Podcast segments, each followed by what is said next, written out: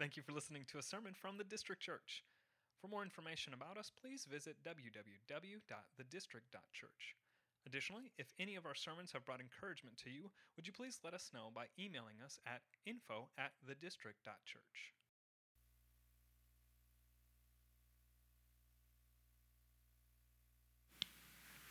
Well, good morning, everyone.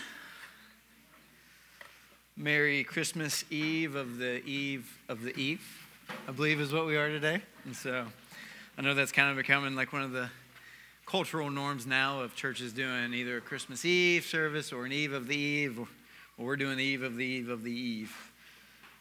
And uh, so it's good to be with you today. And uh, I'm going to start it off with something a little different and awkward. And so, like, I drank a lot of coffee this morning. Um, and so I'm a little jittery, but at the same time, need to use the restroom. So we are going to have just a time of fellowship and meet and greet. And so get up and uh, go say hi to somebody, shake their hand, and, and I'll be right back. all right, all right. It sounds like we should do this more often. Apparently, y'all are getting into good conversations. I feel better? I feel less jittery now, so it's good. I did wash my hands, yes. Thank you. Thank you. All right. Uh, well, good morning again. And uh, open up your Bibles to John 1. We're going to be looking at verses 14 through 18 this morning. Um, we've been going through an Advent series, and this Advent series has been just revealing for us light coming into darkness. Um, it's been this idea of as we as we wait for a Savior, what does that actually mean for us? What does it mean that God sent Jesus into the world to redeem the world, to save the world? And so it had multiple implications for us um, as we looked in the first week of uh, John 1 1 through 5, um, the fact that this word that was coming into the world uh, is God, um, that he's full of his deity, that he represents everything that is the character, holiness, and perfection of God Himself. And so the Word was in the beginning, and the Word was with God, and the Word is God. And so Jesus is not some um, secondhand idea, He's not some um, created being, like He is God Himself and is dwelling among us. And then we also looked the second week in the sense of this idea of heralds or um, these messengers that God uses to to display his glory, to share his news, to be able to kind of um, prepare the way for everyone who's going to come to know him. And so God uses us, like he used John the Baptist, to be able to be uh, a testimony or to testify about Jesus who was coming. Um, not only that, he also used shepherds to be able to herald this news of a baby being born that was going to redeem and save people. And so God uses us in his redemptive plan, in his ministry. He employs us to be able to play a part in it. And so we are not in, involved in some type of spectator um, religion. We, we are not sitting on the sidelines. We are actually in the game, playing a part as God is um, moving the ball down the field, if you will, as He is redeeming and reconciling and saving people. And then last week we looked at this idea of okay, what does it actually mean when we say light comes into darkness? And we looked at just the, the reality of salvation, the reality of, of why Jesus came. And it was a beautiful service for us because not only did we get to look at that reality of, of what light is doing in the midst of darkness, but we got to see it play out. We got to dedicate baby Sullivan to the Lord as we were praying for God to work in his life through um, the ministry of his parents in raising him, as well as the ministry of the church coming around them and supporting them and encouraging them, and just kind of dedicating ourselves as the covenant community of faith to say, we want to share the gospel with one another at all times, including those who are just born, including those who are upstairs right now, um, being watched over and being prayed over and being read stories of Jesus to them. Um, at all points of life, we want to give one another the gospel. And that's what we dedicated last week. And then we also got to see that actually come to fruition in the life of Talia when we baptized her at the end of the service um, as just an image of, of an illustration of light has come into darkness and has given her life. Life in Christ, life to the full. And so we get to celebrate that. And today, what we're going to be looking at is going along the idea of kingdom economics that I mentioned a few weeks ago, that kind of is a term that Tim Keller dubbed several years back. This idea of kingdom economics, what does it mean that this light, this word of God, becoming flesh, how is God using that to essentially um, go countercultural to our society? To our world, to the way that we would do things? And how does that have implications for how we go about living our lives on a daily basis? And so I want to read with um, John 1 14 through 18. So just follow along with me as we dive into this. Verse 14 And the Word became flesh and dwelt among us, and we have seen his glory glory as of the only Son from the Father full of grace and truth. John bore witness about him and cried out, This was he of whom I said, He who comes after me ranks before me, because he was before me. For from his fullness we have all received grace upon grace. For the law was given through Moses, grace and truth come through Jesus Christ. No one has ever seen God, the only God who is at the Father's side. He has made him known. Father, we thank you for this passage that we get to read and that we get to meditate on this morning. Lord, I pray that your Holy Spirit, who guides us in understanding the truth, would be doing that in our hearts and our minds right now as, as I just kind of unravel this text for us. Um, Lord, that it would come to life in our hearts and our minds, and that it might change our perspective on how we view life and how we view grace and how we view truth, all for your glory um, and for our joy. It's in your name we pray. Amen.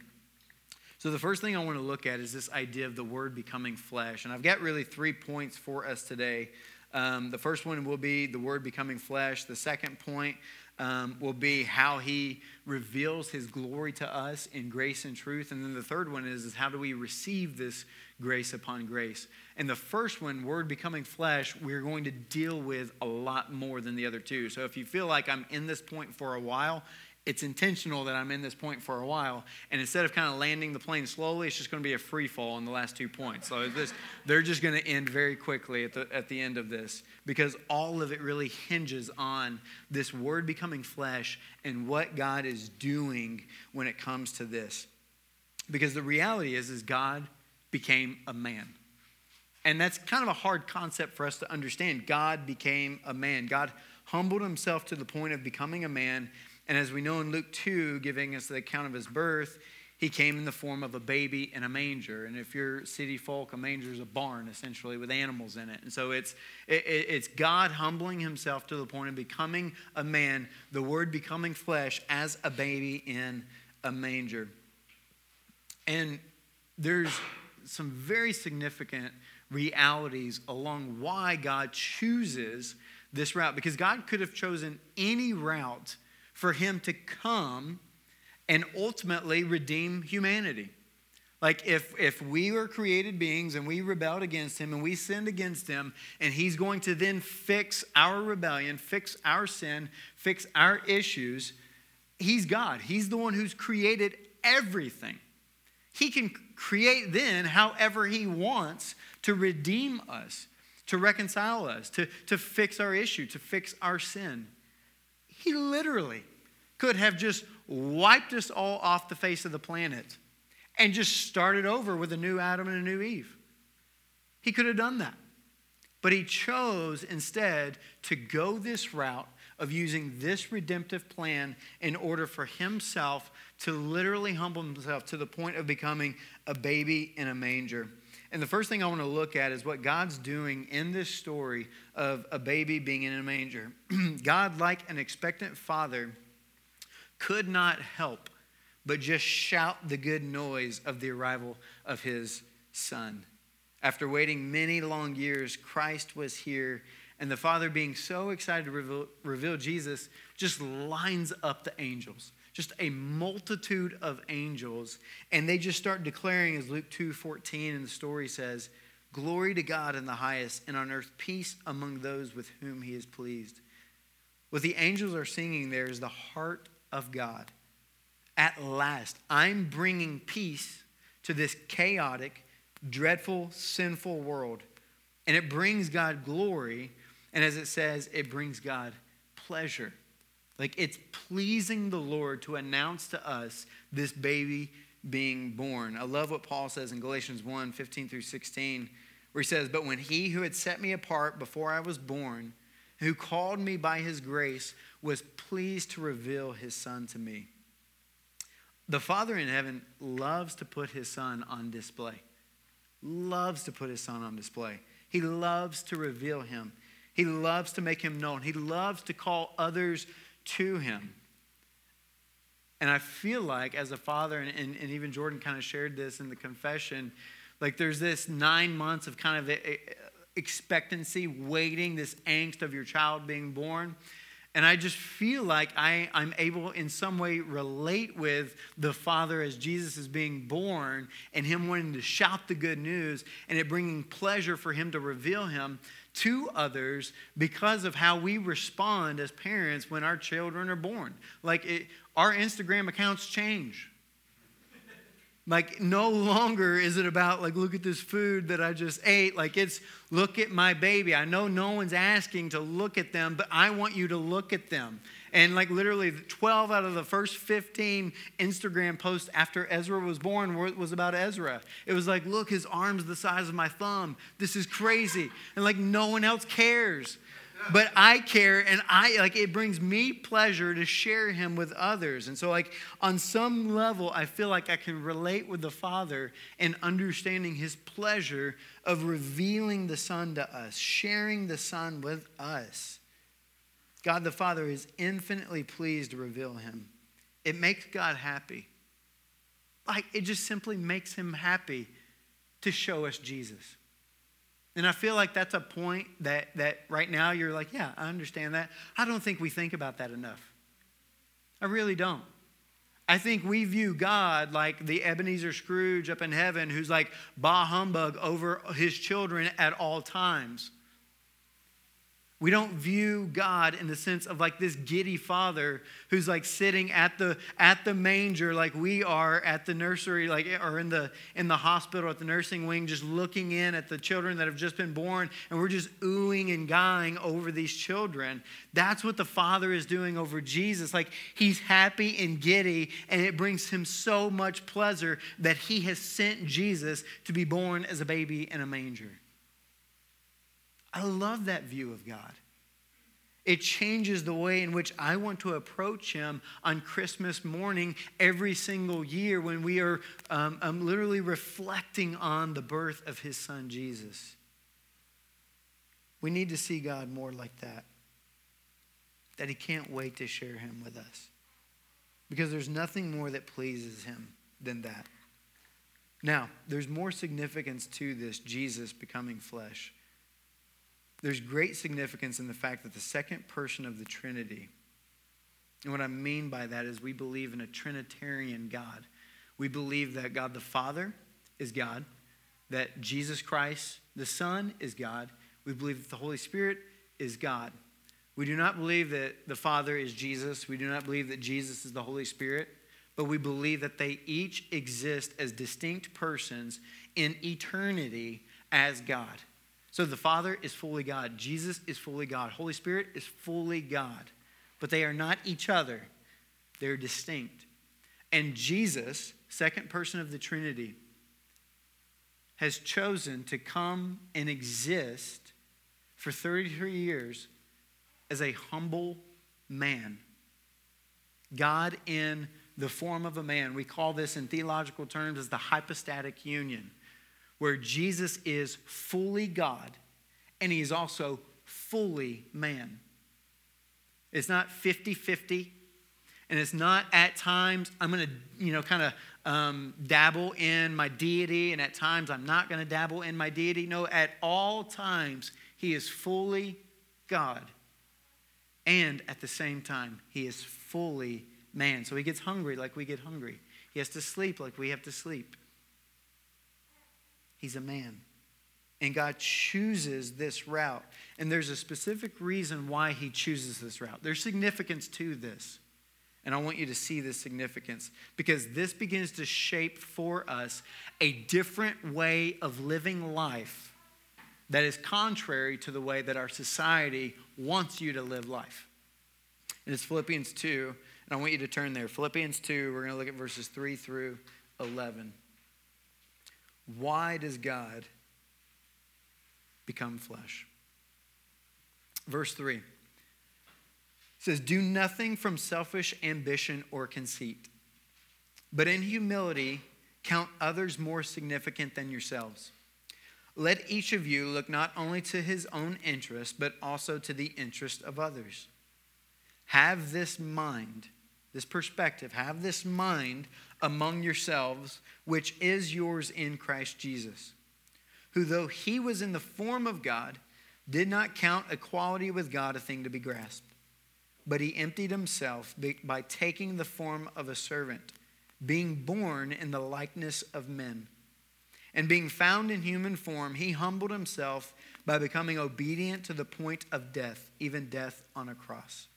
Therefore, God has highly exalted him and bestowed on him the name that is above every name, so that at the name of Jesus every knee should bow in heaven and on earth and under the earth, and every tongue confess that Jesus Christ is Lord, to the glory of God the Father.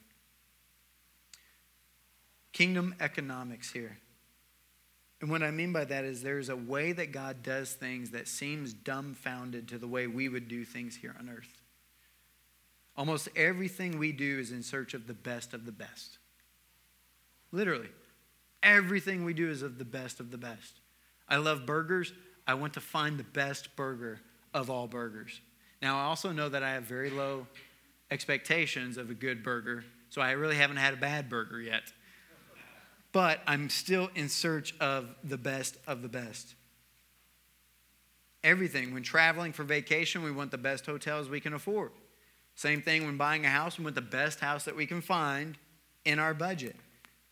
When hiring an employee, same thing when looking for a starting quarterback, and just about every domain of life, in every culture of life, we're searching out the best of the best of the best. Except for maybe shopping for groceries. We'll go like Kroger, Great Value, whatever. Like we'll, we'll kind of go the knockoff route on some things. But for the most part, we want the best of the best. God does not use this mentality. He doesn't use this mentality because it robs him of showing off his glory. It robs him of being able to show his strength, his power, and his magnificence. Let me show you God's kingdom economics in Scripture, and I'm not making this up. It's significant why the Savior of the world is born as a weak, dependent baby in a manger. 1 Corinthians 18 through 31, you don't have to turn there. But he says, For this, for the word of the cross is folly to those who are perishing, but to us who are being saved, it is the power of God. For it is written, I will destroy the wisdom of the wise, and the discernment of the discerning I will thwart. Where is the one who is wise? Where's the scribe? Where's the debater of this age? Has not God made foolish the wisdom of the world? What he's essentially saying there is there's a way that people feel is the right way to live. They've, they've studied, they've mastered arts, they've, they've done everything they can to create a culture or a society in which they think is going to flourish. It's, it's in a way in which they think this is the best way to live for your enjoyment, for, for your own pleasure, whatever it looks like. And they want you to live that way, and they say it would be wise for you to live that way. And God's saying, that your wisdom he is making foolish because he has a different way of living that actually leads to your flourishment and your joy. For since in the wisdom of God, the world did not know God through wisdom, it pleased God through the folly of what we preach to save those who believe. For Jews demanded signs and Greeks seek wisdom. But we preach Christ crucified, a stumbling block to Jews and folly to Gentiles. But to those who are called, both Jews and Greeks, Christ, the power of God and the wisdom of God. For the foolishness of God is wiser than men, and the weakness of God is stronger than men. Which there's really no foolishness of God, and there's really no weakness of God.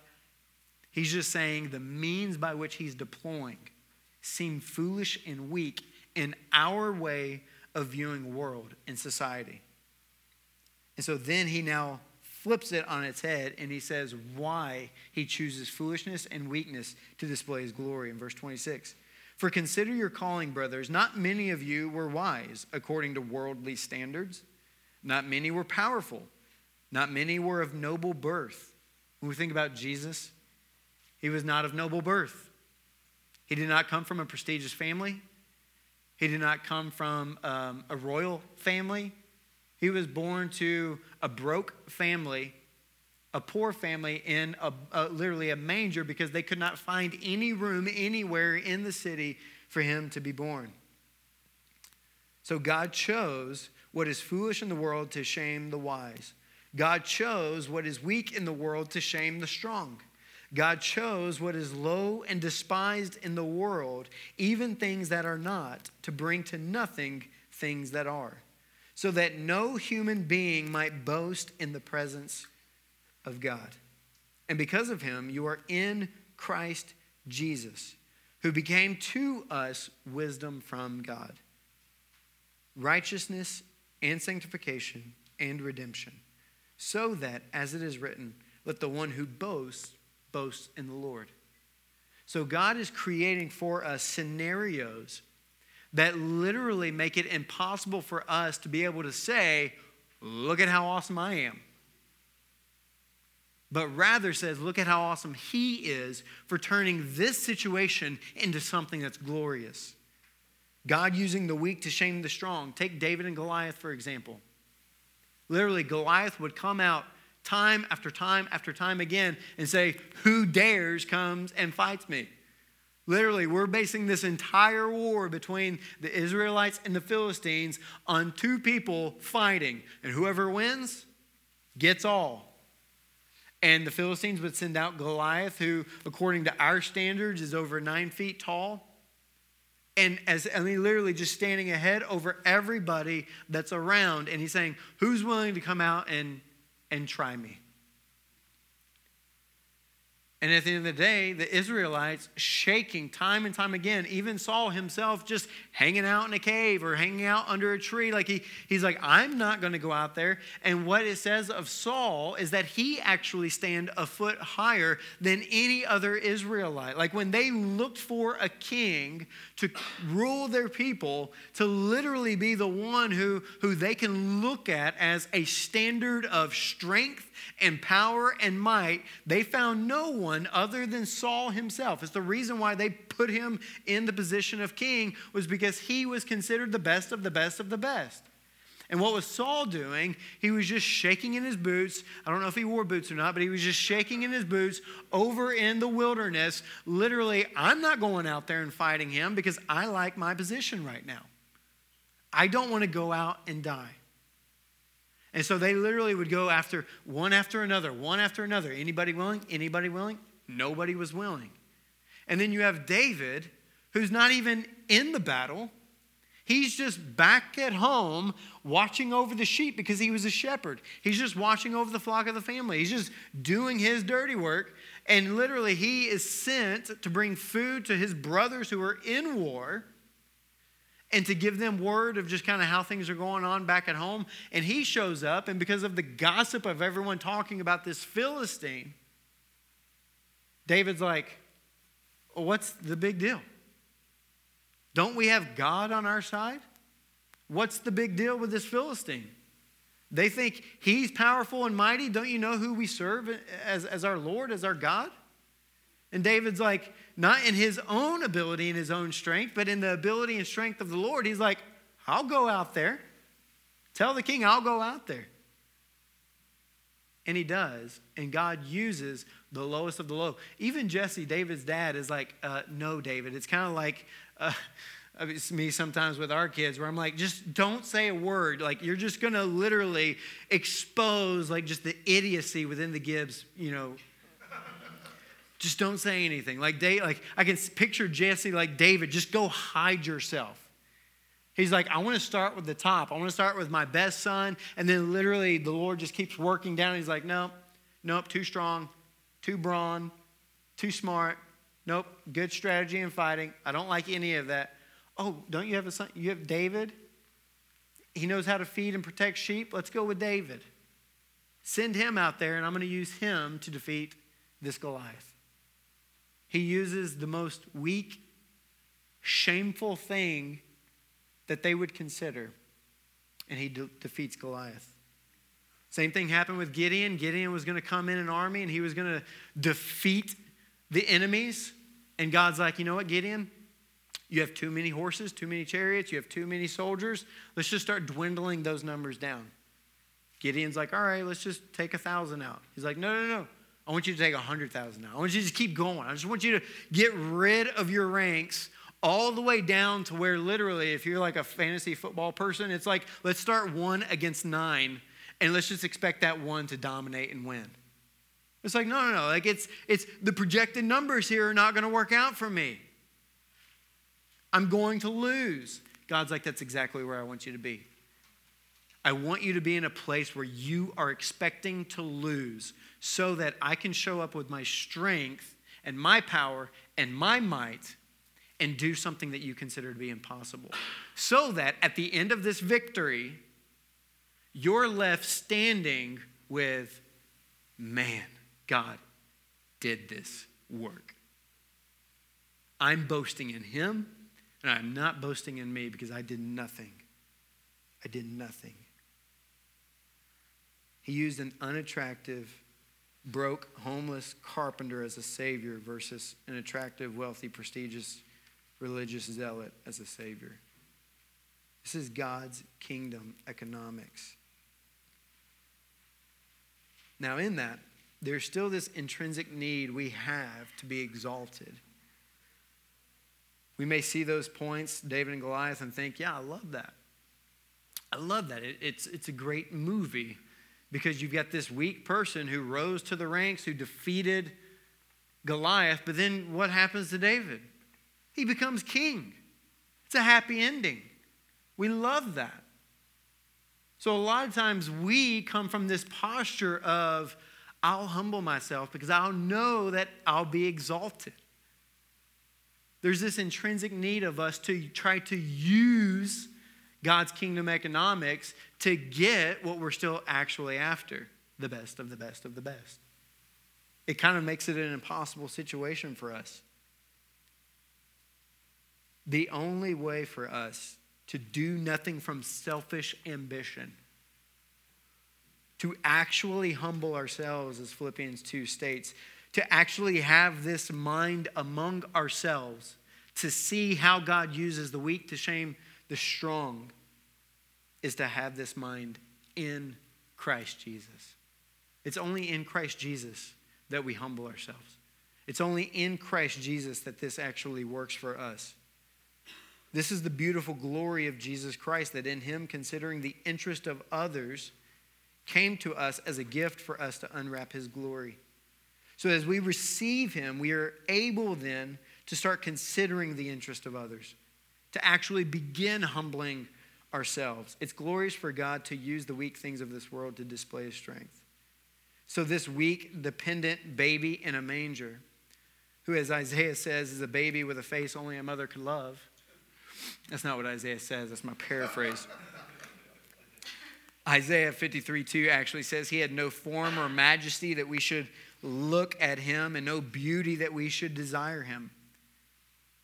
Or according to the NASB, says no appearance that we should be attracted to him.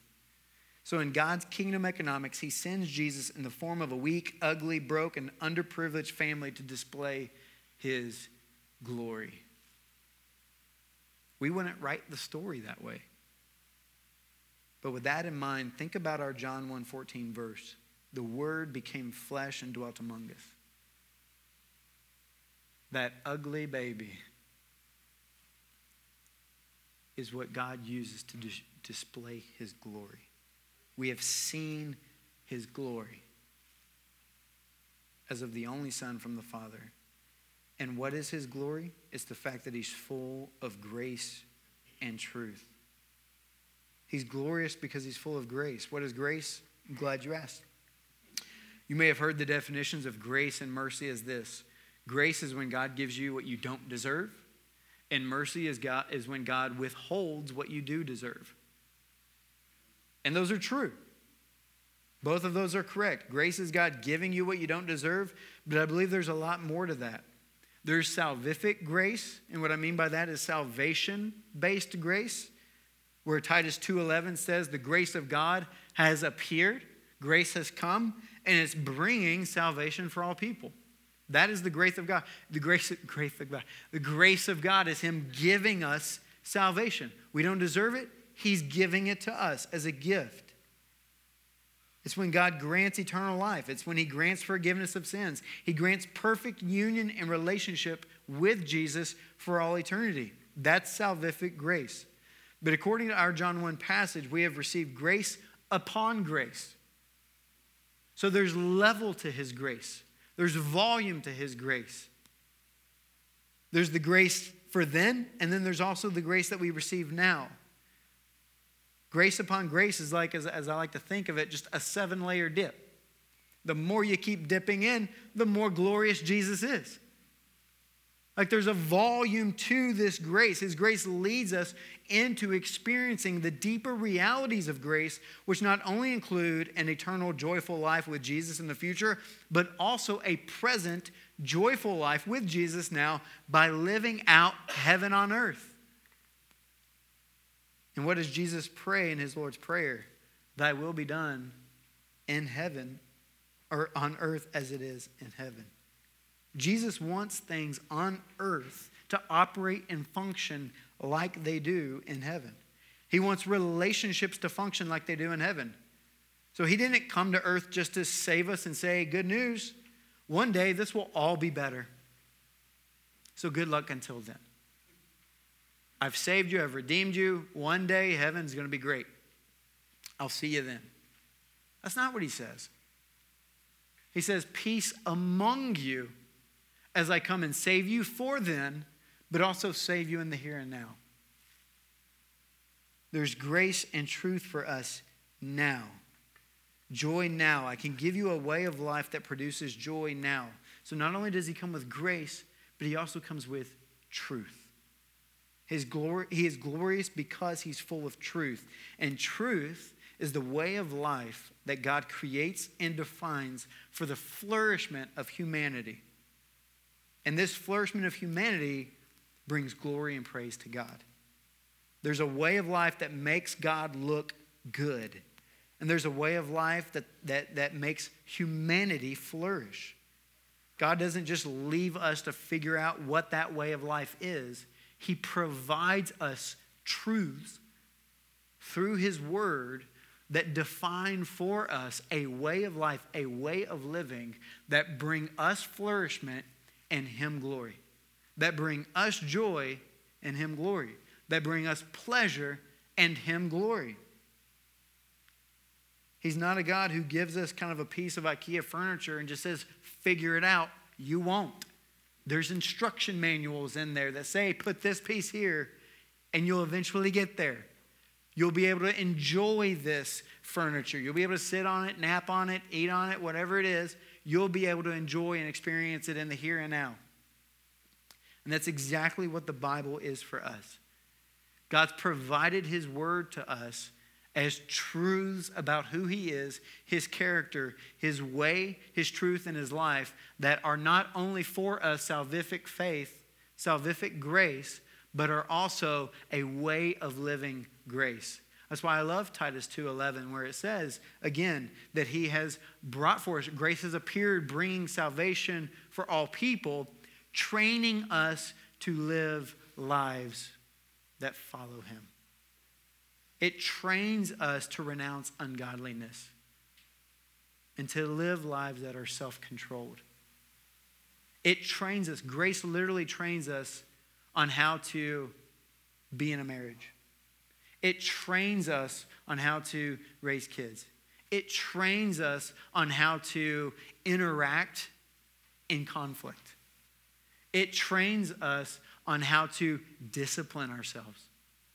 It trains us on literally every aspect of life and every domain of life Grace is instructing us on what's going to bring pleasure, glory, praise, and honor to God, and also pleasure, joy, excitement of life, fill in the blank, whatever you want for us. Grace and truth have come. And the last point, and like I said, just a free fall here, and we just receive it. We receive it. We have received grace upon grace. What does it mean to receive something? You're not working for it, you're not earning it. You're not trying to build a case for why someone should give you something. You're just simply arms open, receiving it, responding with gratitude, thank you. The Word became flesh, dwelt among us. In the most unlikely way, God sent a Savior to not only save us for the future, but to save us now. And for us to experience a gift of Jesus Christ who embodies all of grace, all of truth, so that in Him we receive grace upon grace, life to the fullest, as John 10 10 says. That's Christmas. That's Christmas. That's what we're celebrating. That's the reason for the season. That's the reason why we're generous in these moments, is because we've received all that we need in Christ. And we're then free to give all that we have to others. It begins to change the mindset of not what I get, but now let me consider the interest of others. Let me humble myself because I am exalted, but I'm only exalted because I'm in Christ, who God exalted to sit at his right hand. Let's pray. Lord, we thank you so much for your goodness. We thank you for the way that you bring about life. We thank you for your good gifts. As your word says, every good gift comes from above. We ultimately thank you for the good gift of Jesus Christ, the ultimate light coming into darkness. You sent your son to be born in a manger. And today we celebrate that reality, that beautiful truth. We thank you, Lord we receive this. We receive it with gratitude, humble gratitude, because there's nothing in it that we can boast in other than boasting in you. You're awesome. You are awesome. And us giving you praise is the greatest thing for our souls. And so, Father, as we enter into just a time of communion and song and prayer, God, just give us rest in our souls. That this is something that we get to sit and receive. In Jesus' name we pray. Amen. As I said, we will finish with communion. And again, this is you just receiving. Thank you for listening to a sermon from the District Church. For more information about us, please visit www.thedistrict.church. Additionally, if any of our sermons have brought encouragement to you, would you please let us know by emailing us at info at thedistrict.church.